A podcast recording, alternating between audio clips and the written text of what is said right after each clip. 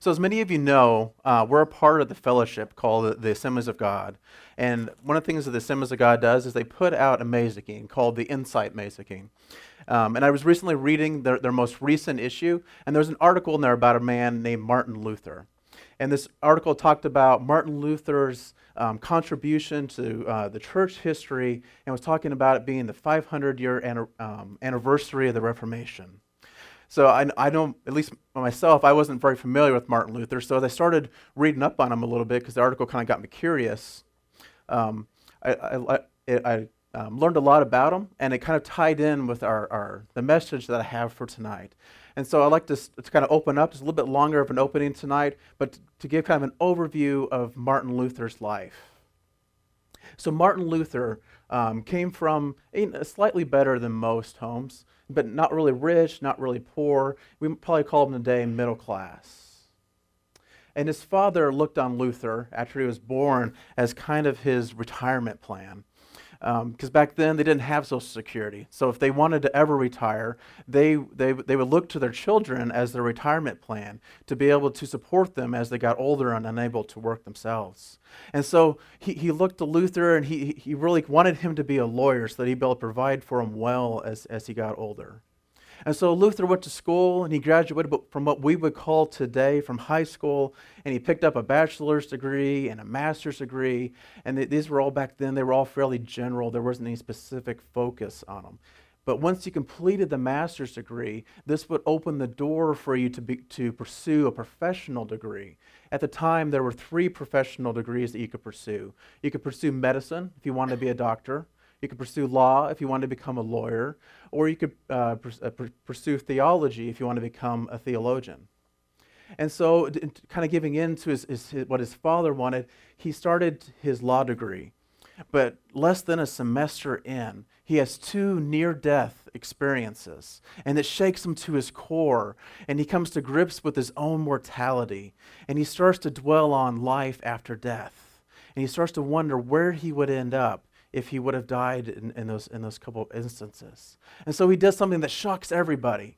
He drops out of school and he joins a monastery. And he takes the vows of, of a monk. And, he, and he, he goes into the life of a, being a monk, and he does this for some time. But he's very surprised to find that it doesn't give him, being, being a monk didn't give him any more security than he had before when he was in school. And this begins to weigh on him. But later, Martin or Luther is identified as someone with high potential. And so he's picked out to, to start down the road to become a priest. And he's ordained in 1507, and he begins leading the services. And one thing leads to another, and he ends up having to go to Rome, which was the, which was the central hub of the church back then. Um, and later he would write that the closer he got to Rome, the better the food got the closer he got to Rome, the better the lodging was, and the higher the standard of living. And when he got to Rome itself, it was the highest he had, had ever seen it. And so while he's there, you know, he visits all the holy places. He, um, he, he preaches in all the places that priests, priests would preach there uh, whenever they were in town. And he later reflected on it, saying that everywhere that he looked, he saw corruption. And this troubled him greatly. And after, he, after some time after he was in Rome, he completed his doctoral degree, he completed his professional degree, and became, and became a teacher of theology. Now, most teachers of theology back then, they would just merely read the commentary, so someone's opinion of the scripture, and they would uh, really just regurgitate that back to, to their students. But Luther was well studied, and he, he was really into to, to digging into God's word and finding out the truths for himself. So he was digging into the original Greek, because at the time there was only two approved translations for the church. There was either Greek um, or there was um, um, totally lost it. uh, but there was only two, or Latin was the other one, sorry. So there was either Greek or Latin were the only two approved translations uh, for the church at the time. And so he was digging into the original text, into, into the Greek, and trying to find uh, the, the truth in the scripture itself. And there was one um, kind of thing that was taught at the church that, at that point in time, and it was the thought, it was the concept of penance. And basically, what this meant is that when he did something wrong and he went to the priest and, and they would absolve you of your sins, they would give you some penance. They would give you some action to complete in order to, to atone for the sin that you had done. But Luther, as he was reading through the Greek, he, couldn't find this concept of penance anywhere in the translation. So he goes back and he reads it in, in the Latin. And he, what he finds is, is he astonishes him that, that he's pretty sure that they mistranslated the Latin and by the, through that mistranslation, it created this idea of penance. And so in his, in his classrooms, he started teaching about, teaching out the Greek, te- teaching about God's grace, teaching about God's love instead of penance. He, he, would, he would put it this way It's not about God, it's not about us climbing up to God, it's about God coming down to us. And this and another practice that we don't really have time to to really dig into that was happening at the church at the time called indulgences. Um, and basically, people, what's happening is people were buying these indulgences from the church, and they were using them kind of as a get out of jail free card. They would they'd buy these indulgences, and then they, would go knowingly sin and say, "Well, I got it covered. I have this indulgence that covers it." And so these two, really those two practices, the, the idea of penance and the idea of indulgences, really drove him to write a document that he's famous for today. His 95 Thesis. And these, the, the, these, his 95 theses were 95 ideas, 95 things that he wanted to, to have a discussion about, wanted to have a debate about among the intellectual community. He wanted to f- discover the truth about these things.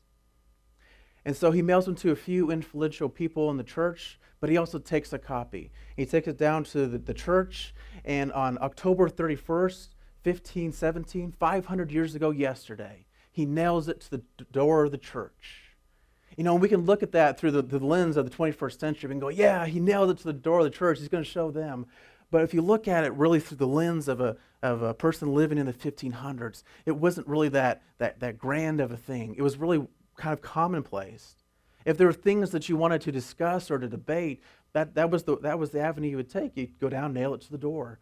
Because there was no internet, there was no newspapers, there's no other way to really communicate it out. And so that's how they would do it.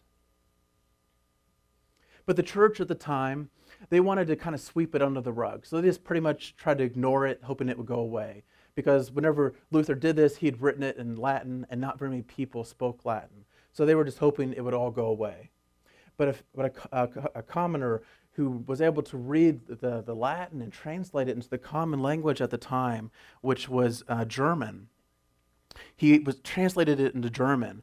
And uh, also in the 1500s, the, the, the, the printing press was invented. And so the, his message of these 95 theses spread like wild. It gained massive popularity. And people were enamored by the ideas that they were, that they were reading. Ideas like you no longer have to go to the, to, to the church and have a priest uh, absolve you of your sins. You no longer had to practice penance. Salvation is by grace alone. And this was, uh, and once this was becoming widely popular, the church decided that they were going to have to address it. And so they chose to address it as uh, calling it an attack on the head of the church itself, which at the time was the Pope, and as well as the church as a whole.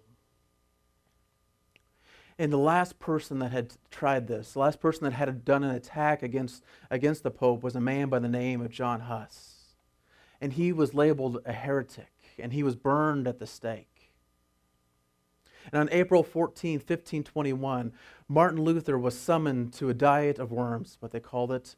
And we've lose it a little bit through the years, but a diet is simply an assembly, and Worms was the name of the town where the, the assembly was taking place. So, diet of worms is simply an assembly in the city of Worms. And one of Luther's devoted friends who heard that he had been summoned there sent a messenger to him and said, Don't come to Worms lest you will, lest you will suffer the same fate as John Huss. And Luther simply replied, Though Huss was burned, the truth was not burned, and Christ still lives. I shall go to Worms.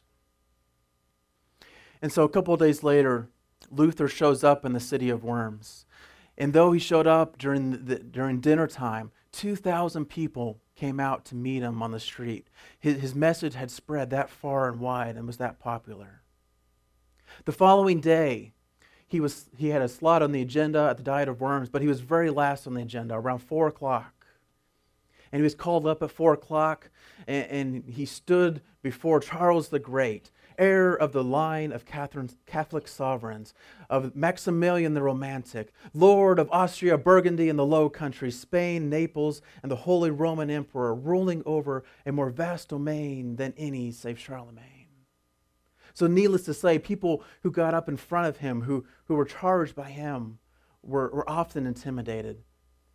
But Luther got up in front of him, and a man named Johann Eck was, was the prosecutor. And after some, some conversation, discussion, some um, uh, by, by Eck, he points to a table that has some of Luther's books on it, his 95 Thesis, and he says, are, are these your writings? And Luther said, Yes, they appear to be. And then Eck says to him, Are you willing now to renounce what you have said and return to the church? And Luther said, The only sensible thing he could say at the time, can, we have, can I have a recess so I can go pray about it and come back and give you my answer? And so they granted him a 24 hour recess. And some of his prayer from that night is recorded in his journal that still exists today. I'll just read you a portion of it. O thou, my God, my God, help me against the reason and wisdom of, the, of all the world. Do this. Thou must do this, thou alone. For this cause is not mine, but thine. For myself, I have no business here with the great lords of the, of the world. Indeed, I too desire, desire to enjoy the days of peace and quiet and to be undisturbed.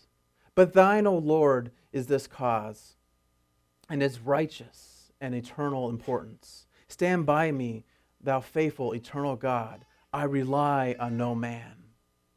The next day, he's called back to the stand, and there's a similar exchange with Eck. And, um, and this, that's when he gives one of his most famous replies that a lot of people know is fairly popular. And it says, uh, Since your majesty and your Lord's desire a simple reply, I will answer without horns and without teeth, unless I am convicted by the scripture and the plain and plain reason, I do not accept the authority of popes and councils of men, for they have contradicted each other. My conscience is captive to the word of God. I cannot and I will not recant anything, for to go against conscience is neither right nor safe. God help me. Amen and the room fell silent. They didn't know what to do, so they did the only logical thing they adjourned for the day. And this is one of the great moments in church history. But how did Martin Luther come to such great heroics? I believe the answer is simple. I believe it's because he knew the will of God. He knew that, that through careful examination of God's word, he knew the will of God. He knew that it was God's will for him to go to Worms and declare the truth of the word, regardless of any potential consequences. And more importantly than just knowing the will of God, he chose to act on it. And that is what sets him apart. If you've been here the last several times that I've spoken, you know that we've been kind of talking, uh, kind of working our way through the book of Acts. We've been talking about Paul's first, second, and third missionary journey. And tonight we're going to pick up with the very end of his third missionary journey in, in Acts chapter 21. If you want to go ahead and start turning there, we'll be there in just a moment. Acts chapter 21. You see, Paul, too, like Luther, was a man that knew God's will and he acted on God's will. In the case of Acts chapter 21, God's will was for Paul to go to Jerusalem and to minister to the church there, even though it could and ultimately would lead to hardship for him. So at the very end of chapter 20, um, won't uh, read that part, but at the very end of chapter 20, um, uh, Paul has a tearful goodbye with the church at Ephesus and the leaders there. Um, you see, he, he tells them that he's leaving and he likely will not return because of the hardship and prison that, that are ahead of him. And that's where we're going to pick up tonight in Acts chapter 21, verse 1. And when we departed from them and set sail, we came by a straight course to Kos, and then to the next day to Rhodes, and from there to Patara. And having found a ship crossing to Phoenicia, we, bo- we went aboard and set sail. And, and when we, And when we had come in the sight of Cyprus, leaving it on the left, we sailed to Syria and, land, and, and to land, landed at Tyre. Uh, for the ship was unloaded, for the ship was to unload its cargo, if I can read. Uh, so, so Paul has just left Ephesus and he's le- starting to go, uh, learn the joys of sea travel, of the nonstop, time consuming stops along the way um, as they unload and load cargo to, uh, uh on their way to Patara. Uh, and then he books a nonstop ticket, 400 miles voyage to Tyre. And though it may not uh, uh, really look at it, look like it like if you read through the scripture, but he's really racing against the clock. You see, he wants to get back to Jerusalem in time for the Passover. Let's pick up in verse 4. And having sought out the disciples, we stayed there for seven days. And through the Spirit, they were telling Paul not to go to Jerusalem. When our days there were ended, we departed and went on our journey and all and they all with their wives and children accompanied us until they were outside the city and kneeling down on the beach we prayed and said our farewells to the to one another and then we went aboard the ship and they returned to their home so they're in the city of Tyre, and Tyre is a major port city, and they knew they would be there for seven days while the ship unloaded their cargo, and the, the cargo was delivered, and the new cargo was taken on board the ship.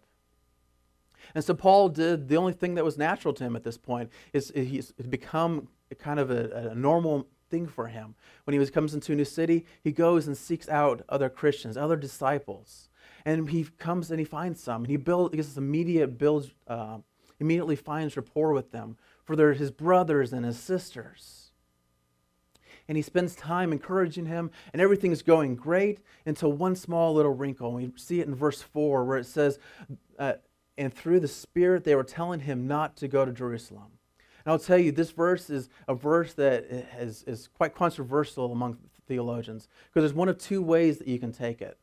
And I'll start with probably the way I don't think it's meant to be taken, and that's that Paul disobeys the, the Spirit and continues on to Jerusalem even though it's telling him not to.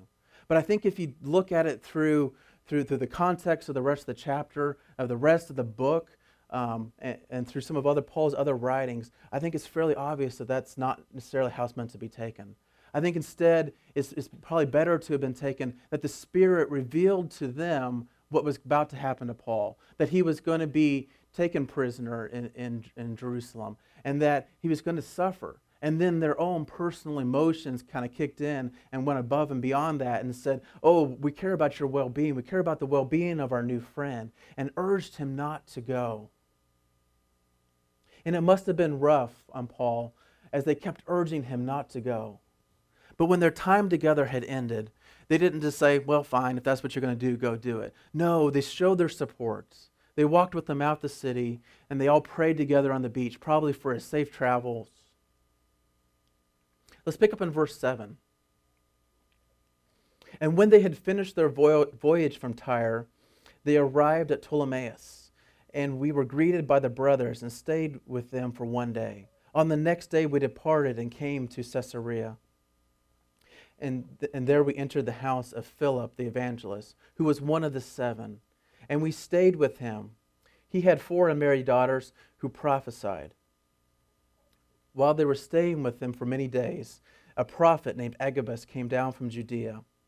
And coming to us, he took Paul's belt and he bound his, his own hands and feet and he said, Thus saith the Holy Spirit, this is how the Jews of Jerusalem will bind the man who owns this belt and deliver him into the hands of the Gentiles. And when, and when we had heard this, we and the other people urged him not to go up to Jerusalem. So after a day in Ptolemais, they, they arrive at Caesarea uh, which is the port city of Jerusalem. Of Jerusalem. It's, a, it's a mere day's walk up from, from Caesarea to Jerusalem. So they have made it in time for Pentecost, but there's a few days to spare, and Paul doesn't want to get there until Pentecost. So they, they linger at, at, their, at his friend's house, Philip. This is the same Philip who, who took the gospel to Samaria and baptized the Ethiopian, Ethiopian eunuch. This is the same Philip who, was, who as it says is one of the seven, one of the seven that were chosen to, to handle the distribution of the food for the early church so that the disciples could concentrate on, on, on solely on their ministry. And at this point, God has blessed Philip with, with some daughters who it says that they prophesied. It doesn't say specifically that they prophesied over Paul, but it's very likely that they did. And then enters Agabus. And with the, with the same drama of a pre exile prophet uh, of like Ezekiel, he comes, who, Ezekiel, who foretold the, the, the, Babylonian siege on Jerusalem by building a model of the city, building the siege ramps at, at, God's direction, and then destroying the model, saying that this would happen to Jerusalem. In that same kind of drama, Agabus comes up with the same type of fervor and intensity and ties himself up and says this would happen to Paul. It doesn't really say whether or not Agabus kind of joined in with the saying that he shouldn't go up to Jerusalem or not. But it definitely says that his friend sure did. In verse 12, it says, When we heard this, we and the other people urged him not to go up to Jerusalem. This pronoun we indicates that the author of the book of Acts is, is, is joining into this. And Luke is predominantly thought to be the, uh, the, the author of the book of Acts. So this implies that Luke, one of Paul's closest and dearest friends, was joining in, urging him not to go up to Jerusalem. Can you imagine the pressure? For months now, he's been prophesied about his, his future persecution, a heart wrenching farewell with the Ethiopian or with the Ephesian um, elders, a tear, a jerking uh, goodbye with the, the, his, his, new friends in Tyre, Agabus' dr- dramatic prophecy. And now everyone, including his trusted friend Luke, is begging Paul to turn back. Can you imagine the pressure? Now let's take a look at uh, at Paul's response in verse 13. Then Paul answered, What are you doing, weeping and breaking my heart? For I am ready not only to be imprisoned, but even to die in Jerusalem for the name of the Lord Jesus. So Paul tells him, You're tearing me apart. And then the great, and then the, the apostle Paul re, uh, renews his resolve to continue on to Jerusalem continue on to the path that God has called him to. Let's look at verse 14. And since, and, and since he would not be persuaded, we ceased and said, Let the will of the Lord be done. And these day, and, and these days we got, and after these days we got ready and went up to Jerusalem. And some of the disciples uh, of Caesarea went with us bringing us to the house of Manasseh of Cyprus, an early disciple with whom we should lodge. So, thus ends the epic third missionary journey of Paul, refusing to compromise, and uh, refusing to compromise, but instead follow God's will and continue on to Jerusalem. And with the same with the same courage and fortitude of Luther saying, though Huss was burned, and, and the, but the truth was not burned and Christ still lives, I shall go to Worms. Paul is heading up to Jerusalem. He's heading up to his Worms. So you might be saying tonight, all right, there's a great story about Luther, there's a great story about Paul, but how does it relate to us tonight? So I suspect there's some people in here tonight. I suspect there's some people in here tonight that are probably wrestling with a crucial decision in their life and wondering what God's will is for their lives. And there's probably some other people in here tonight who know beyond a shadow of a doubt what God has called them to do, but they're not sure if they're going to be able to follow through with it. And so I believe that, that the story of Luther and the story of Paul's struggles offers us some helpful insights on how we should respond. So, first and foremost, we must discover what God's will is for our lives. For Luther, this looked like spending hours in time in prayer and studying the Bible and letting God speak to him through it, letting God reveal the truth to him, and letting this truth grow in him and, and become a discontentment in his spirit with how things were in his life, in his ministry, and in his present situation. And this discontentment continued to grow and grow and grow, and it developed into a passion a passion to see things change and at, and, at, and at that point where his discontentment and his passion met, that is where he found the will of God for his life. For Paul, it starts back in Acts chapter 9, verse 16, where back at his conversion, where God is speaking, it says, I will show him how much he must suffer for my name. And then more specifically in Acts 19 and 21, uh, where, where, where, the Holy Spirit reveals to, reveals to him that he must go to Jerusalem and then on to Rome. So for, for Paul, it was through a close personal relationship with God that it allowed God's will to be revealed to him. A probably best illustration of this is Paul's second missionary journey that we talked about before. After he picked up his, his, his new traveling companion Timothy, and they're heading, they're coming from east, they're heading west, and they're like, hey, let's drop south and go into Asia. And the Holy Spirit's like, uh, no, that's not the right way. And so it's like, well, then maybe God must want us to go north up to Bithynia. And so they turn north, and God's like, no, that's not the way either. And they came from the west, they couldn't go south, they couldn't go north, so the only direction left was west. And God took them on further and further west until they reached the, the city of um, Troas. And there, God revealed to him that he was to go up to Macedonia and share the gospel with them there. And it, it, took a great sensitivity to God's Spirit, to God's Holy Spirit. And the only way to nurture this is by spending time with God. So, if you're trying to determine God's will for your life tonight, you too have to have a close personal relationship with God. You have to nurture it. You have to nurture your relationship with Him so you can hear His Holy Spirit and hear where He's leading you. And the only way to do this is by spending time with Him, spending time reading your Bible, spending time in prayer. And once you're able to hear His Holy Spirit, look for things that, that He that wells up in you that cause discontentment in your life. Look for things that He wells up in you that cause passion in your life. And look for the, where they overlap. And you will likely find God's will for your life. So once you determine what God's will is for your life,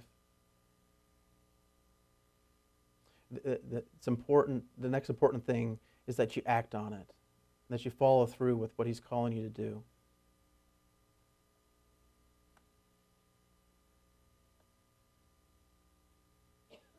So for Luther, this looked like, for Luther knew that he was supposed to go to Worms. He knew it in his, in his spirit, he knew it deep down. So when his friends came to him and said that he shouldn't go lest he would be burned, Luther had already decided in his spirit that he would go.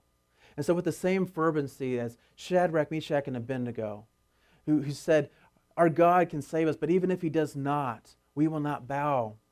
Luther says that he would go to Worms. Paul knew what God's will was for his life, and he held to it firmly. And even though droves of people kept telling him not to go through with it, Paul was not a man pleaser. We see that in Galatians 1 and verse 10, where it says, For I am for am I now seeking the approval of man or of God? Or am I trying to please man? If I were trying to please man, I would not be a servant of Christ. So he's not a man pleaser, he is a God pleaser. Sometimes that means that, that he had to play to an audience of one. Because Paul knew what God had called him to do, he knew that no matter how much people were trying to dissuade him from going to Jerusalem, he had to go.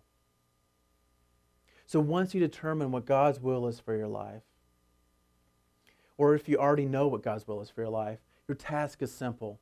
It's simply to do it, to do God's will for your life. Even if there's a risk of persecution, you need to do it. Even if there's a whole bunch of people telling you not to do it, you need to do it. Even if your closest and best friend says you shouldn't do it, if God has called you to do it, you should do it even if you end up playing to an audience of one, you should do it. If you know God's will, you must act and you must do it. So, Ken, if you want to go ahead and come back, we start wrapping up. So, now I'd like to wrap up by, by finishing up the story of Martin Luther. So, Martin uh, had, had given his defense, they had adjourned, and, and the next day they, they, they reconvene and they, they sentence him as a heretic. And not just a heretic, but an outlaw. And that meant that, that anybody could come up to him and could kill him. and there would be no repercussions for that person. He was fair game. Uh, and, but one of Luther's closest friends heard about this, and he gathered together four of his close friends, and he said, I want you to do something for me. I want you to go and kidnap Luther. I don't want you to tell me where you're going to hide him, but I want you to hide him away. And so they did that. They went and they kidnapped Luther and they hid him away. And they disguised him and they hid him in plain sight, and no one saw him for many years, even though he was in plain sight. But God had a mission for him while he was in hiding. He had a mission for him while he was in hiding. He was to translate the entire New Testament. As I mentioned earlier, the, the, the, the, the Bible only had two approved translations at the time Latin and Greek. No one uh, really spoke Greek at the time, and very few people spoke Latin. And so it was very hard for people to get anything out of the services because the services were conducted in Latin too. So it was more of a spectator sport. So he, he translates the entire Bible from Greek into German because he believed that people deserved to be able to study the gospel for themselves and not just have someone tell them what it says and what it should mean, but so that they could discover the truths themselves. And this was a big deal because in the 1500s, there was the invention of the, of the printing press. And so the first mass production of Bibles happened, and they were able to, to go out, and people, uh, and the, the, people were no longer spectators in their own relationship with the Lord, but they were able to dig in and find the truths for themselves. And the truth ran wild, and the Reformation of the church started, and it has far reaching implications, even now, 500 years later. So tonight, I want to open these altars and give you guys some time to spend some time in prayer. First and foremost, I want you to consider what is God calling you to do? Spend time and ask Him. Is He asking you to take an ethical stand at work? Is He asking you to admit that you're wrong about something? Is He calling you to give to the church or calling you to volunteer in the church? Is He calling you to preach or to be a missionary? Would you spend some time and ask Him? And then once God reveals to you what He has called you to do, want you to spend some time praying that He would give you the courage and that He would give you the fortitude to be able to, to go through with it. And lastly, tonight, as, as we leave, take time to write down what God has called you to do. Take time to share it with someone and spend time praying about it. Let God confirm that that's what He has called you to do. And once you're sure that's what He has called you to do, next important step is to follow through So tonight, I'd like to open these altars or make an altar where you're at and spend some time in prayer. And Pastor CJ will come back here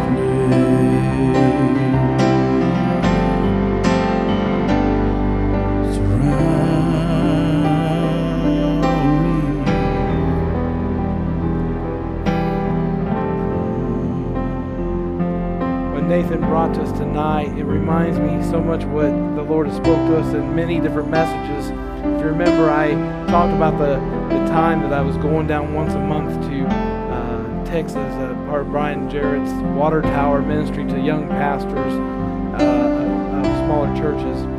And he was describing how God had really unfolded uh, what he called the sweet spot in his life of serving God. That um, he came from a life of abuse and troubled home and uh, his own own drinking. And he said, and said then at a point where where God he could not sleep at night with what he called his holy discontentment. Uh, that until he reached others who had the same issue. Now they have this huge ranch for for troubled kids, uh, for abused kids, and he, he, said, he said when your your passion that the Lord has given you intersects with your past and your pain when that all intersects, you find the sweet spot where God's got you. Many, many people let their past defeat them from what God wanted to use their past to do. Think of Apostle Paul, who was Saul. He was going on his way for the very thing that he used to carry out, thinking he was doing it for God, but he was persecuting the Christians. He was on his way to intersect his past, his passion, and the pain was on its way, but that's exactly where God wanted him. And, sometimes we pray, God, help me avoid the pain. I'll serve you, but you know, this is too painful or I'm not ready. And we try to put so many pre qualifiers on it. And then we've got other voices, you know, people who are well meaning saying, well, you know, that will never work, or wait until God provides the finances, or what. And, you know, I've told you before, that could be a 20 year journey like it was for me, having to call my life and wait until God until I paid off my debt until before I go serve God or until I had this done. And, and it wasn't until my wife and I just said, God, we will go and we'll believe you to take care of the rest. And the doors just flew open. And so whatever God has got you to do, as, as uh, Nathan preached tonight, like Paul, like, like the others who have been in that spot, you look for that spot where God can take your past, your passion, and the pain of that past and put you right where He wants you and use you greatly. Who, who greater in the Word has been used by the Apostle Paul? I mean, what a great, great, great, great testimony for us to read about. Amen. I love you. Keep in mind uh, Sunday morning, we have 9 and 11, uh, and uh, there's some uh, new families that have started visiting, and I, would love it if uh, y'all would just love on them when they come. I, I think we have a few that are re- planned to return. And so be praying for those. Be praying for the service ahead of time. Again, thank you, Pastor Wheat, and uh, uh, all that came with you and our RV volunteers. Love you. God bless you, and have a uh, safe trip home.